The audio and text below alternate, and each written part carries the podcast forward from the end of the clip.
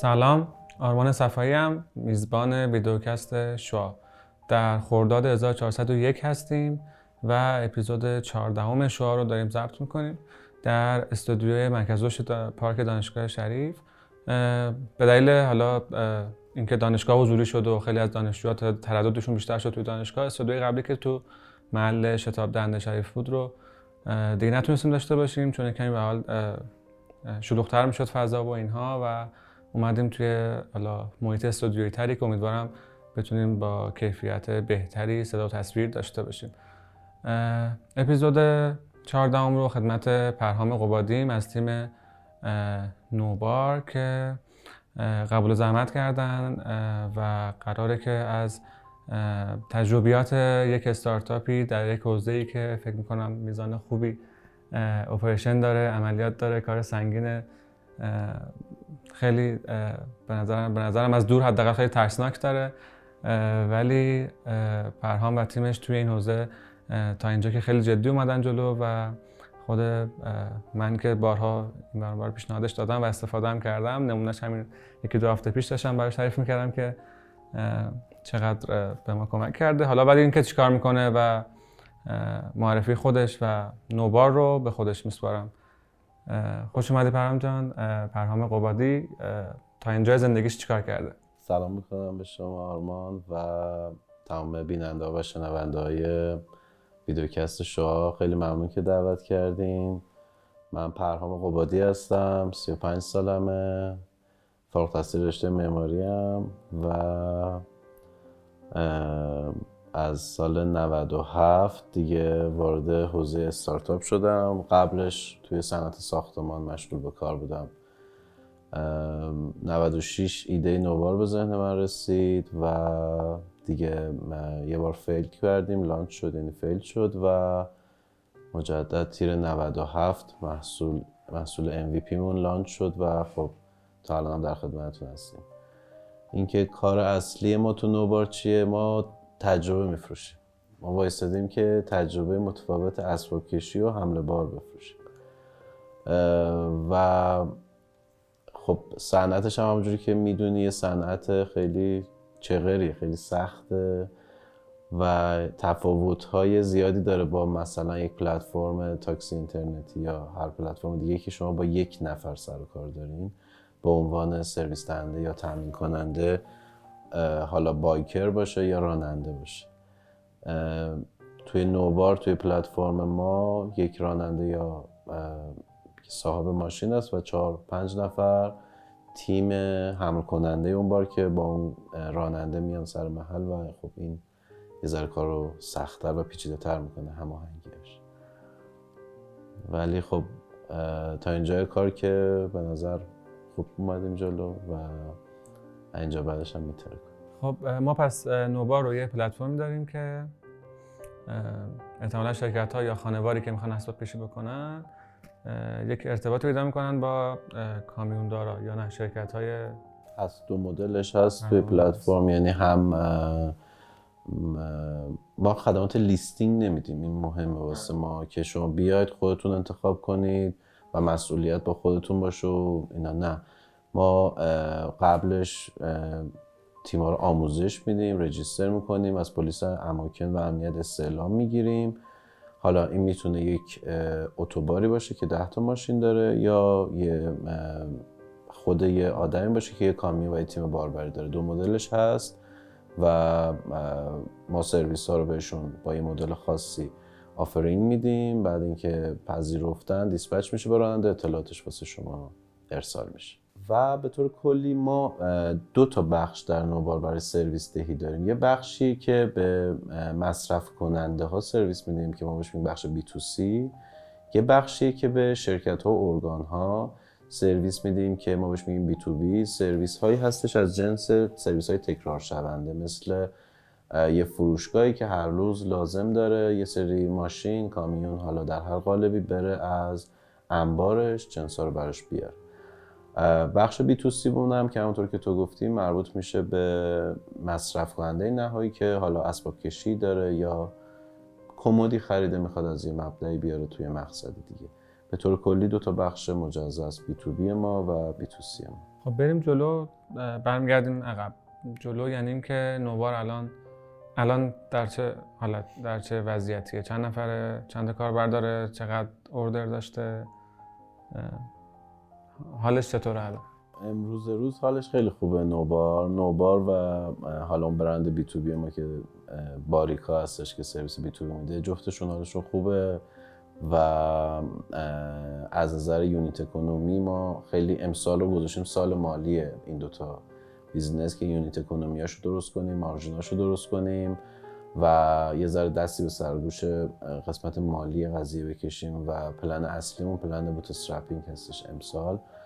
فارغ از اینکه fundraising ما انجام شده تو سال قبل و امسال مجدد اگر fundraising انجام بشه با approach bootstrapping اما توسعه عرضی ما پیش میریم توی حالا سایر مرکز استان ها و line های جدید. اینکه چند نفریم ما امروز حدودا تیم سی نفره هستیم. مثبت منفی دو سه نفر در نظر بگیرین. از نظر تعداد user ببین عددش رو بالا الان دقیق نمی‌دونم چند تا بهت بگم.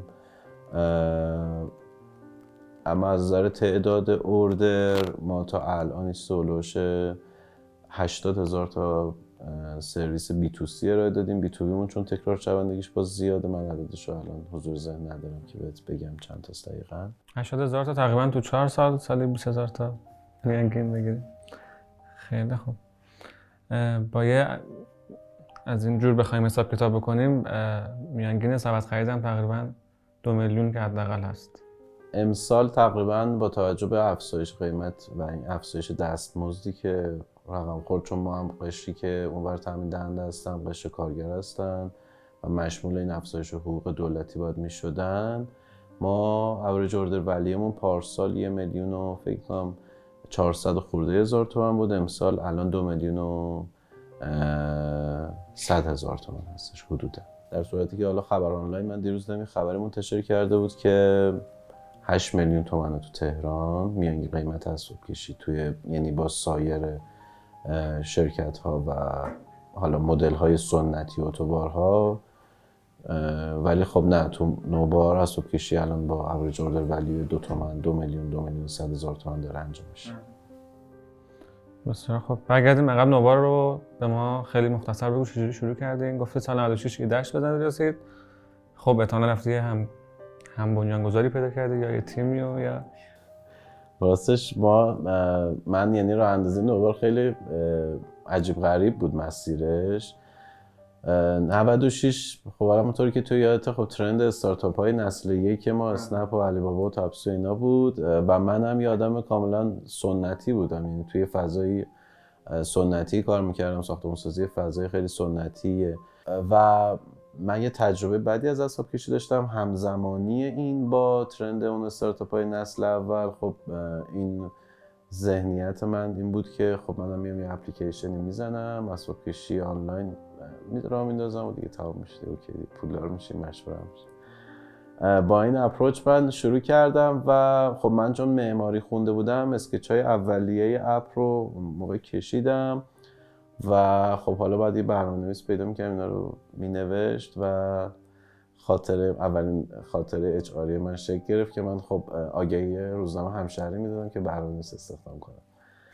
و تقریبا یک ماه این اتفاق افتاد. من توی این لوپ معیوب بودم و در یک جایی بودم که اصلا اونجا محل اینا نبود و آگهی یک کادر دو کادر سه کادر نیم صفحه تمام صفحه و در نهایت هیچ نش با عرض صادقیان چلیوری نتبرگ یه صحبتی کردم اون موقع به واسطه اینکه اونا توی اون ساختمانی که ما ساخته بودیم نشستن گفتم من یه همچین ایده دارم و ایشون گفتش که تو باید یه هم‌بنیان‌گذار بگیری و کمک کردن که من یه تیمی که تازه محصولشون fail کرده بود رو تونستم جذب بکنم و محصول اولیه رو ما 96 launch کردیم ولی به دلیل اینکه محصول fit بازار نبود محصول fit من بود. یعنی من با توجه به persona ی خودم نیازهای خودم و فهمم از اسباب کشی محصولی طراحی کرده بودم و آمد بیرون و فیل کرد.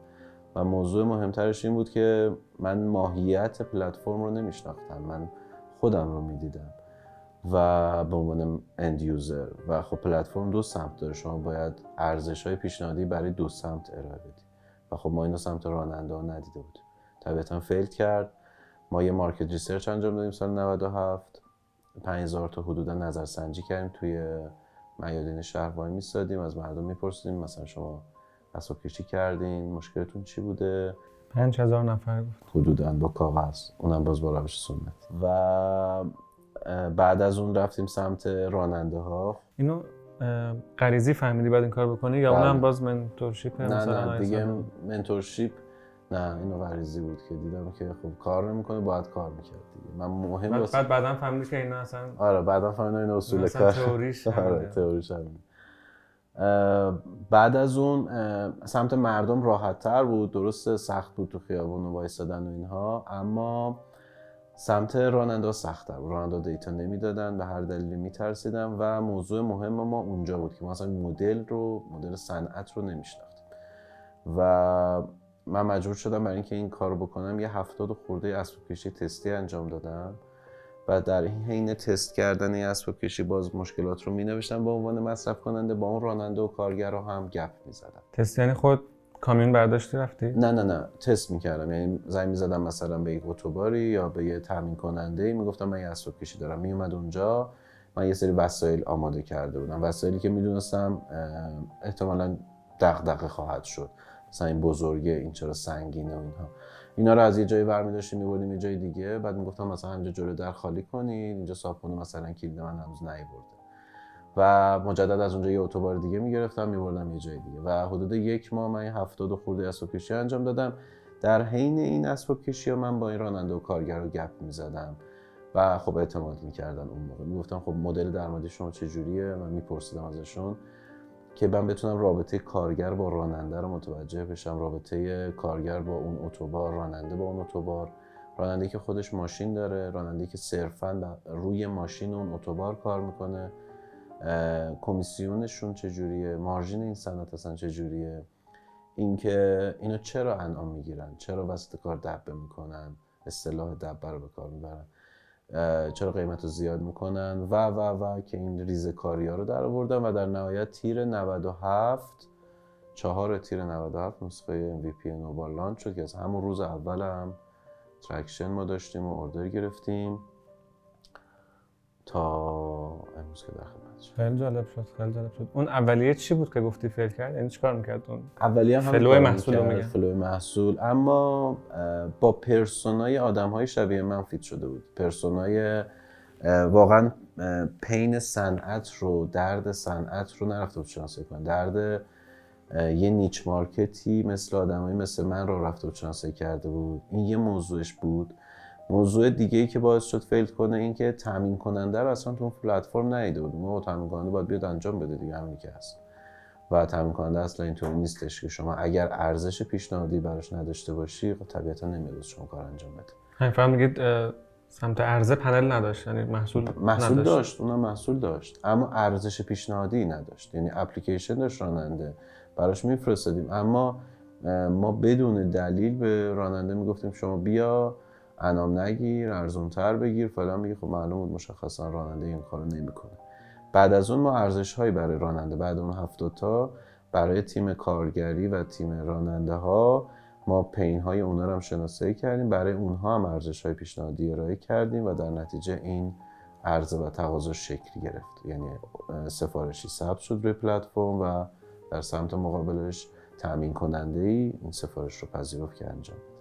ما خب می‌دونیم ویدیوکست شعاع رو تقریبا یه جورایی شبیه اون پادکست معروف Masters of Scale سعی می‌کنیم مثلا درست بکنیم اینا. اون اپیزود معروف این رید هافمن هم اون مصاحبهشه با چسکی Airbnb بعد باز اون quotation معروفه تو این مصاحبه همینه که چرا نرفتید دونه دونه, مثلا جلو خونه ها مثلا یه شب واقعا خود بخوابی یه بار خونه تو اجاره بدی باشون صحبت بکنی عکس برداری رو خود بکنی اینها.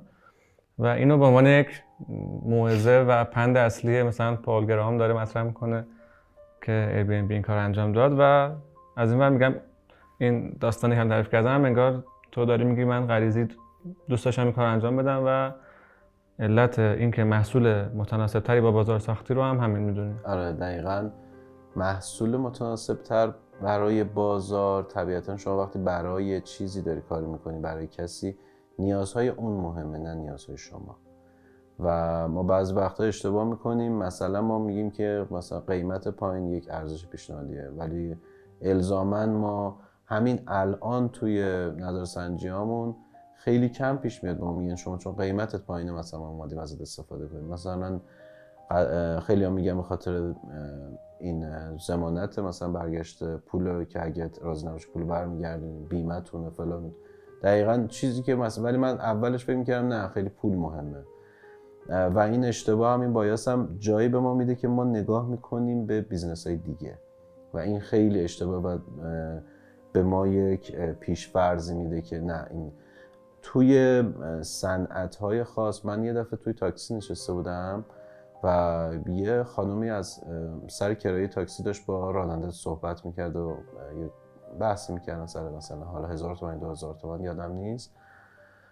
و وقتی که خب این خانم پیاده شد من از پنجره نگاه کردم دیدم که خب نه مثلا یه کتونی گرون قیمت یه کلاه گرون قیمت گوشی گرون قیمت. ما ممکنه موضوع قیمت رو ما ممکنه اصلا حساس به قیمت باشیم اما توی موضوعات مختلف. و ما باید بدونیم که ما تو چه موضوعی داریم برای مردم مشکل رو حل می‌کنیم. یه تاکسی اینترنتی توی امریکا میاد راه میفته یک پلتفرم اسم اوبر. اون فلای ویلش رو اون لوپ رشدش رو روی یه SLA می‌ذاره به اسم اینکه من پنج دقیقه ای به شما تاکسی میدم ماشین رو میرسونم به صورت آنلاین. و با همین SLA میاد یه دایره عظیمی از آدما رو جذب می‌کنه. ولی همین SLA میاد توی یه کالچر دیگه ای مثل دوبی launch میشه و خب fail می‌کنه اولش نمی‌گیره. و به این دلیله که مردم اون اون موقعیت جغرافیایی مثل امارات یا دبی دغدغه time ندارن. مردم نیویورک دغدغه time داشتن و اون اومد اون مشکل cultural رو حل کرد و مردم دبی مجبور بود یه پیام دیگه ای بهشون بده اون تاکسی اینترنتی. مثلا کریم گفت آقا من پنج دقیقه یه ماشین لاکچری به شما و همین پیام وقتی میاد تو ایران باید بگه من پنج دقیقه نصف قیمت به شما میدم. و شما می‌بینید که این لوپا کار کرد توی سه تا کشور. یعنی یه پین صنعت هست یه پین کالچرال هست که ما باید بدونیم که اونجا. و توی محصول ما هم دقیقا همین بود. من فکر می‌کردم که دغدغه‌ای که من دارم احتمالاً دغدغه کل دنیاست دیگه. من میشه؟ دغدغه کل تهران هست حداقل. بعد نه اصلا اینطوری نیست. مردم دنبال چیزهای دیگه ای بودن که ما تو اون نظرسنجی رو پرسیدیم و بعد از اون محصول نسبتا fit شد. و خب ما سال بعدش که سال 99 باشه فکر می‌کنم 7 X رشد کردیم. سال بعدش دوباره سال 1400 با اینکه کرونا شروع شد و خب یه رقیب جدی به اسم اسنپ هم وارد این حوزه شد. باز ما 5 X رشد کردیم.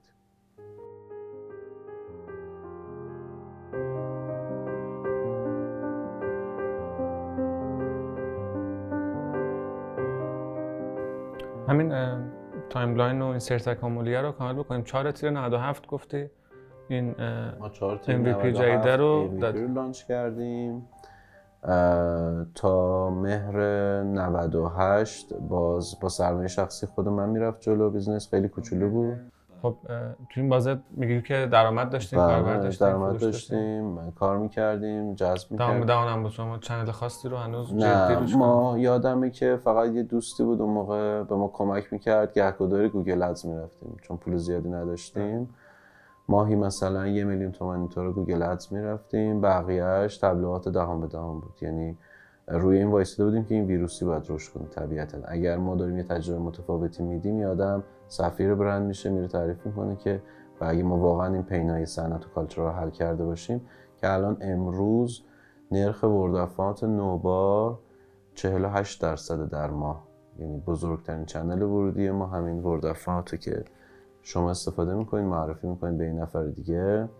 حتی بدون اینکه ما سیستم referraling هم امسال الان نداریم یعنی bonus نداره. یعنی شما referral بدیم به کسی دیگه bonus ی پارسال داشت.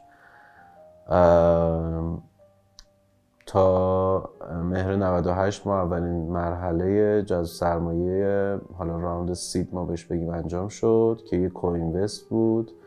دو تا از ویسی بودن ویسی کشور بودن که انجام دادن. راوند بعدیش چقدر و کی شد؟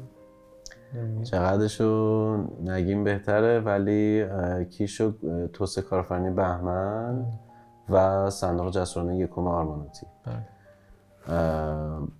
مرحله بعدیش تقریبا ده برابر این راند چند وقت بعد میشه؟ یک سال بعد. یعنی عددی گرفت که یک سالو؟ بله. یه سال اسمش هم seed گذاشتی بله بله. گذروندیم و سال 99 با ده برابر اون مبلغ fundraising انجام دادیم که محصولات جدیدمون رو launch کردیم. همین محصول فروشگاه نوبارو و یه سری محصولات دیگه به صورت MVP کنارش launch شدن و یعنی مهر 99 بله بله. مهر همون دو سرمایه‌گذار قبلی co-invest کردن دو تا سرمایه‌گذار قبلی follow کردن و یه lead investor هم اضافه شد. یه lead investor دیگه اضافه شد که کی بود؟ هلدینگ صدی و مرحله بعدی هم که انتهای 1400 انجام شد و دیگه بعدش هم که حالا احتمالا آخر امسال میشه. ولی تا الان چهار رانده کامل؟ سه راند سه رانده. 98 99 1400 سه راند کامل گرفتیم. co-founder الان گفتی یک تیمی که fail کرده بود اومد بهتون کمک کرد ولی co-founder نیستن. نه موبار سولو فاوندر رفت جلو و یکی از بزرگترین اشتباهات من بود. اینکه و این برمیگرده به این محدودیتی که من دارم از نظر ذهنی یک محدودیتی من دارم که اینکه من همه کار رو باید تنهایی انجام بدم و بهتون نشون میدم که من تنهایی انجام بدم. و این اشکال باعث این شد که من نتونم هیچ وقت آدم ها رو به شکل این ببینم که امکان این که این آدم بیاد شریک تو بشه یا کوفاندر تو بشه وجود داره و اما امسال ما برای اولین بار ما ایساب دادیم به مدیر ارشد اجرایی شرکت داخلی شرکت ببخشید و یه ایساپ دیگه تو خورداد ماه داریم میدیم و یواش یواش اون محدودیت رو من دارم برمیدارم دیگه. تجربه یعنی برگردی عقب که اصلا این کار نمی‌کنید لاکن الان مشکل خاصی هم وجود نداره. احتمالا مثلا سرعت بیشتری داشتی احتمالا. ببینید من یه سری تصمیم گرفتم. می‌خوام یعنی الزامن و مثلا آیه منزل نیست که مثلا ما باید حتما یک نفر بله. شریک داشته طبیعتا این اتفاق یک چیز قطعی نیستش که شما حتما باید کوفاندر داشته باشین. نه من بدون کوفاندرم تا اینجا آمدم جلو. اما شما برای هر چیزی یک هزینه پرداخت کنید یک بهایی داره هر چیزی. هزینه ای که این سولو فاوندری داشت برای من و برای نوبار هزینه زیادی بود. فرسودگی که ایجاد کرد هزینه زیادی بود و مهمترین موضوع اینه که شما اگر ساختار تصمیم گیریتون تو شرکت مربوط به یک نفر بشه و منوط به یک نفر بشه هر انسانی یک سری محدودیت هستی شناختی داره یک سری محدودیت ذهنی و روان شناسانه داره و اگر آگاه باشه که خب کمتر پیش میاد آدم بتونه به همه چیش به همه محدودیتش آگاه باشه که خب خیلی خوبه. اما اگه آگاه نباشه مثل من تصمیمایی می‌گیره که بعضا به ضرر شرکته. یا ضرر مالی یا اینکه کند می‌کنه یک سری روندها رو به دلیل اینکه شما باید یک داکیومنتری رو مثلا چل صفحه بخونی. حتما باید خودت بخونی. برای اینکه خب کوفاندری نداری که بتونی این کار رو بهش دلیگیت بکنی.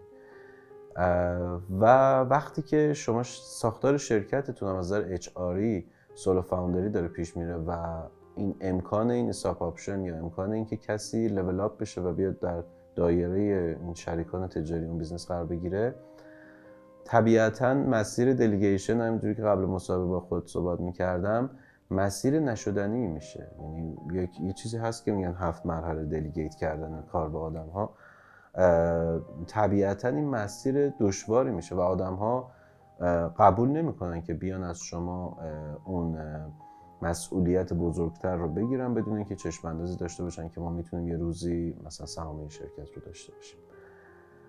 و من بعد از اینکه این مدتی برگشتم و یه سری تصمیماتی که گرفته بودم رو نگاه کردم دیدم که خب طبیعتا خیلی تصمیمات اشتباهی بود و اگه مثلا یه آدمی بود که سواد مالی بیشتر از من داشت در کنار من بود در اون تصمیم گیری و یه آدم بود که سواد HR ی بیشتری از من داشت در کنار که الان هست. و ما می‌تونستیم در یک core business یک تصمیمی بگیریم این تصمیم رو بذاریم وسط بگیم موضوع اینه و هر کسی نسبت به تخصصش در مورد اون موضوع نظر بده و بعد تصمیم جمعی گرفته بشه طبیعتا خیلی جلوتر بودیم و الان این کار رو داریم می‌کنیم و خروجی فوق العاده ما توی از تیر 97 تا 1400 تقریبا جذب سرمایه‌اش رو گفتی. 7 x و 5 x و 10 7 5 درسته؟ 10 x 7 x 5 x تو این سالا. اومدین سال 401 هم همچنان مثلا اوضاع خوبه. همچنان ما تکرار خواهد شد. با توجه به اینکه فروردین هم خب 15 روز تعطیله به دلیل محدودیتی که پلیس اماکن برای باربری اسب کشی می‌ذاره ما هم فروردین اوور تارگت بودیم هم اردی بهش تقریبا از 20 دوم سوم اردی بهش ما اوور تارگت شدیم تمام شاخصامون. و خوردادم پرقدرت داریم ما اون چیزایی که فکر می‌کنی باعث شده اون MVP منجر به این رشته بشه و سرعت این دهان به دهان افزایش پیدا بکنه به نظر چه چیزهایی بوده؟ یعنی بخوای یک دو سه به ما بگی و بهشون وزن بدی.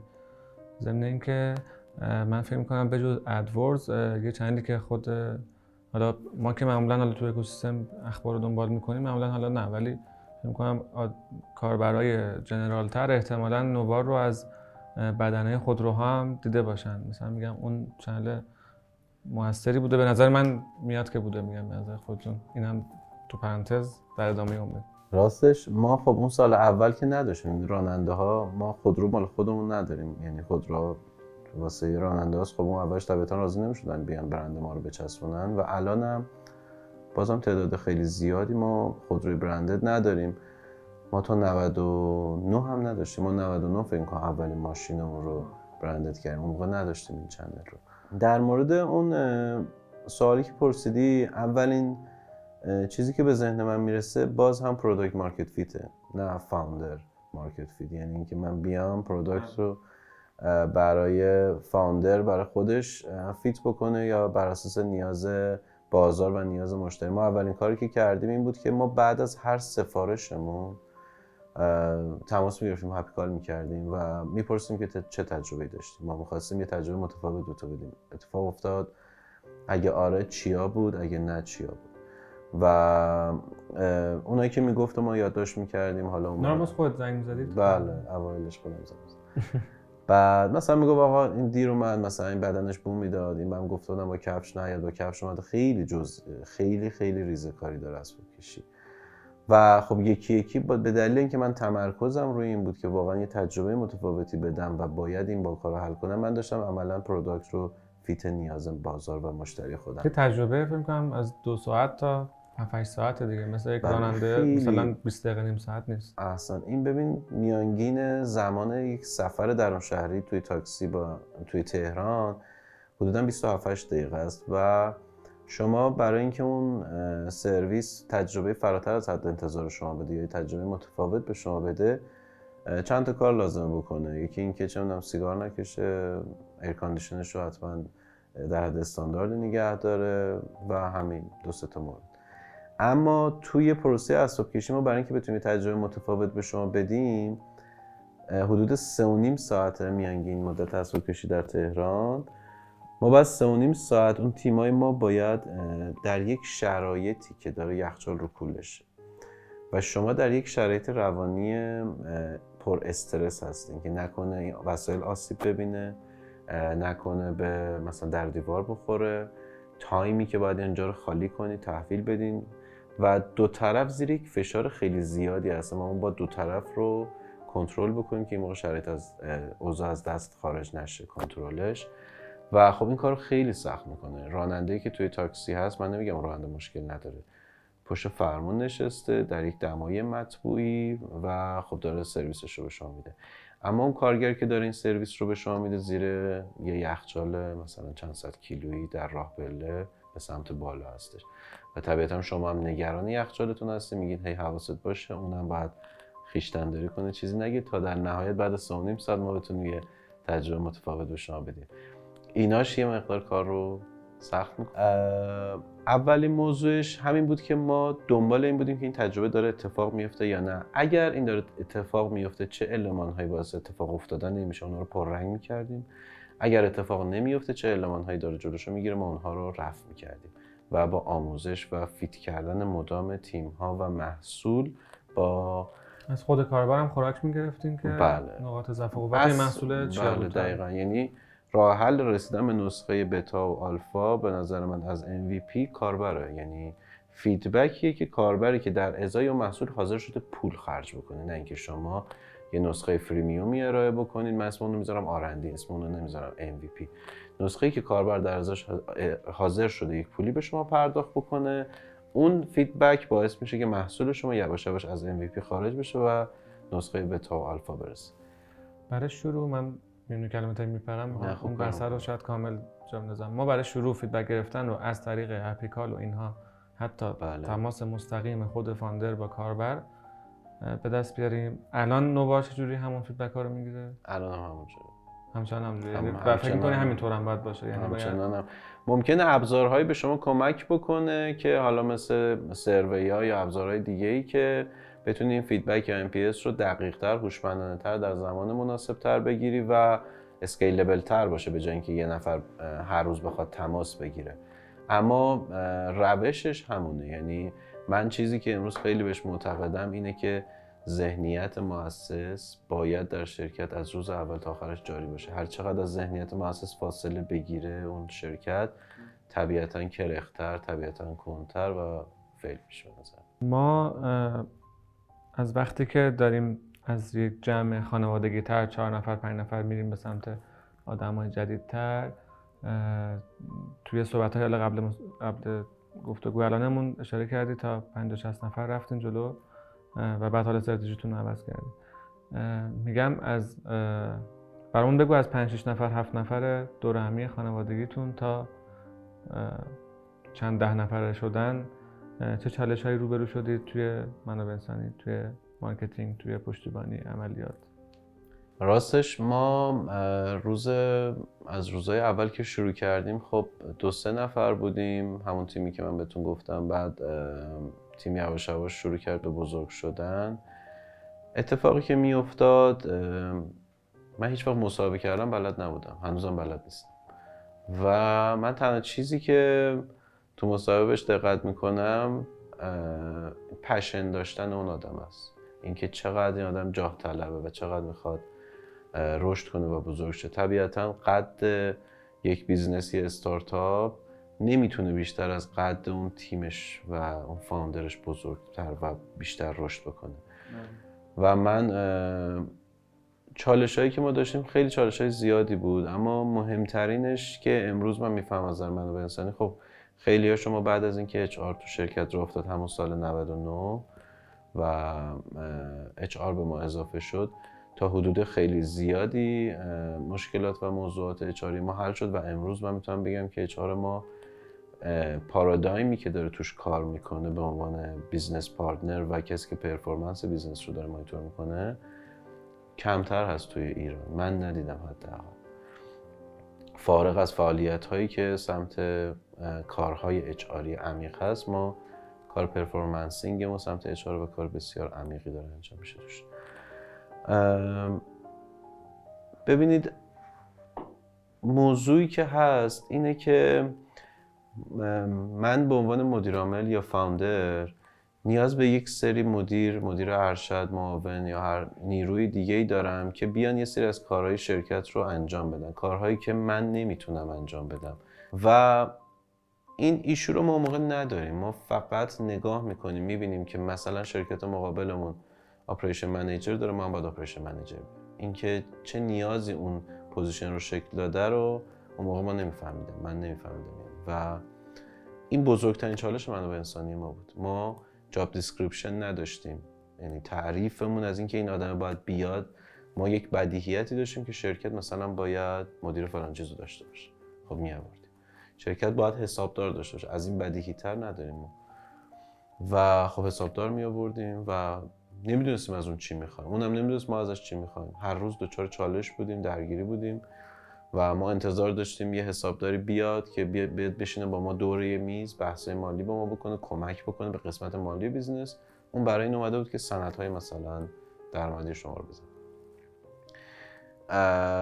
job description نداشتن بعد اینکه اومدن فرایند onboarding و این چیزایی که الان هست و خب هیچ کدوم ما نداشتیم و الان دارید. خب این واسه خوش خیلی خوبه میگم تو الان فهمیدیم. اینکه داریم و نداریم نمی‌تونم. الان فهمیدیم که نداریم. نداشتیم. و خب طبیعتا الان خیلی ساخت داره چرا ما فرق داره با اون زمان. تا حدود خیلی خوبیشو داریم اینها رو. ولی خب استاندارد نمی‌دونم هست یا نیست چقدر هست.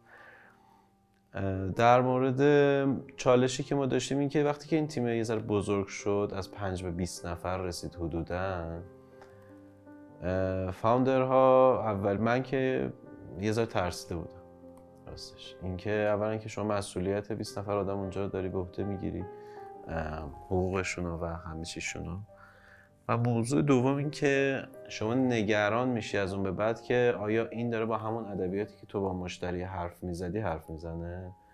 اون ذهنیت مؤسسی که من میگم آیا به این دلیور شده؟ بزرگترین چالش اینجاست که این فرهنگ سازمانی که تو می‌خوای چی بوده؟ خط قرمزات چی بوده؟ این deliver شده به این تو این مصاحبه ها تو این فرآیند onboarding وقتی که توی که HR نداری؟ و خب طبیعتا تو هم به عنوان مدیر عامل وقت اونچنانی نداری که بتونی بری با همه agent ها تک به تک صحبت بکنی و بگی من ذهنیتم اینه اتفاق میفته یکی از چالش های خیلی جدی ما این بود و این وجود نداشت. من یادم یه دفعه یکی از بچه ها رو صداش کردم بچه همون کال سنتر گفتم چی کار می‌کنی اینجا؟ گفت مثلا این کار می‌کنه گفتم نوبار چی کار می‌کنه؟ گفتش که نوبار خب یه اتوباره دیگه اتوبار. و هیچ وقت من این جمله یادم نمیاد. که اصلا چقدر این فاصله. قلبت شکست قلبم شکست. هنوزم من میگم یعنی هنوزم من میگم که این واقعا خیلی بد بود. و یکی بدترین خاطرهای من اینکه آدما اومدن در یک اتوبار دارن کار می‌کنن. فارغ از اینکه تو می‌خوای یک message ی داری اصلا این شرکت واسه یه issue ی دیگه اومد این بود چالش. حالا کار operational ش قراردادی اینا بماند. و بعد از اون ساختار promotion گرفتن و مدارا نکردن توی شرکت خیلی من نزد من باز یک محدودیتی که داشتم و دارم تا حدودی مدارا بود. من مدارا خیلی می‌کردم با آدم و این مدارا کردنه شما هر کاری که می‌کنید توی شرکت یک مسیج رو دلیور می‌کنید تو کل شرکت. اینکه مثلا این آدمه با یه پافشاری تونست یه مرخصی ده روزه بگیره. این آدمه مثلا حتی با گریه تونست مثلا وام بگیره یا با چی هر چیزی که تو و این سریع ترین سریع ترین پیام فرهنگی سازمانی که به سرعت نور تا بعد از ظهر همه می‌دونه. یعنی که این اتفاق افتاد پرهام این کارو کرد. و این به سرعت نور مخابره میشه. شما من یه تجربه داشتم ما یه سند فرهنگی مثلا سی چهل صفحه‌ای درست کرده بودیم. از نحوه promotion آدما چجوری level up میشن فلان و فلان کاری نداریم. و ما اینو کامیونیکیت کردیم توی شرکت با بچه ها صحبت کردیم. فکر کنم اصلا یه کارگاه گذاشتن اچ آر باشون صحبت کرد و اینا. یک هفته بعد از اون یه اتفاقی افتاد و یکی از برنامه نویسای ما اومد یه چیزی گفت و مثلا من یه کاری کردم یه چیزی گفتم. و, و شب من مسیجای اون تصمیم مثلا صبح هم می‌گرفتم که چرا مثلا ما هم اینجوری فلان فلان فلان فلان. ولی اون سند فرهنگی هنوز که هنوز من بعید می‌دونم کلا مثلا پنج نفر از مدیرای ما هم حتی اونو خونده باشه یعنی اینکه اون مدارا کردن شما میشه فرهنگ شرکت. یعنی می‌دونن که با باید مدارا کنیم با این با ما اصلا اون میشه فرهنگ شرکت. و خب اینا اگه یه اچ نباشه اینا یه دغدغه خیلی بزرگیه. الزاما داری اینو با عنوان ویژگی منفی میگی مدارا کردن رو؟ میگم. برای من یا فکر می‌کنی افراطی توش عمل کردی منفی شده؟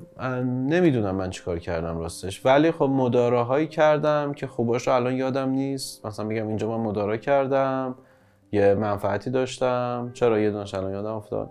ولی خب ساید افکت های منفیش خب بیشتر یادم مثلا من می‌دونستم این آدم می‌خواد بره مدارا کردم. خب وایستم ببینم چی میشه. خب من هم موقع بعد مثلا سری ریپلیس می‌کردم که این آسیب مثلا به محصول یا حالا شرکتمون وارد نشه.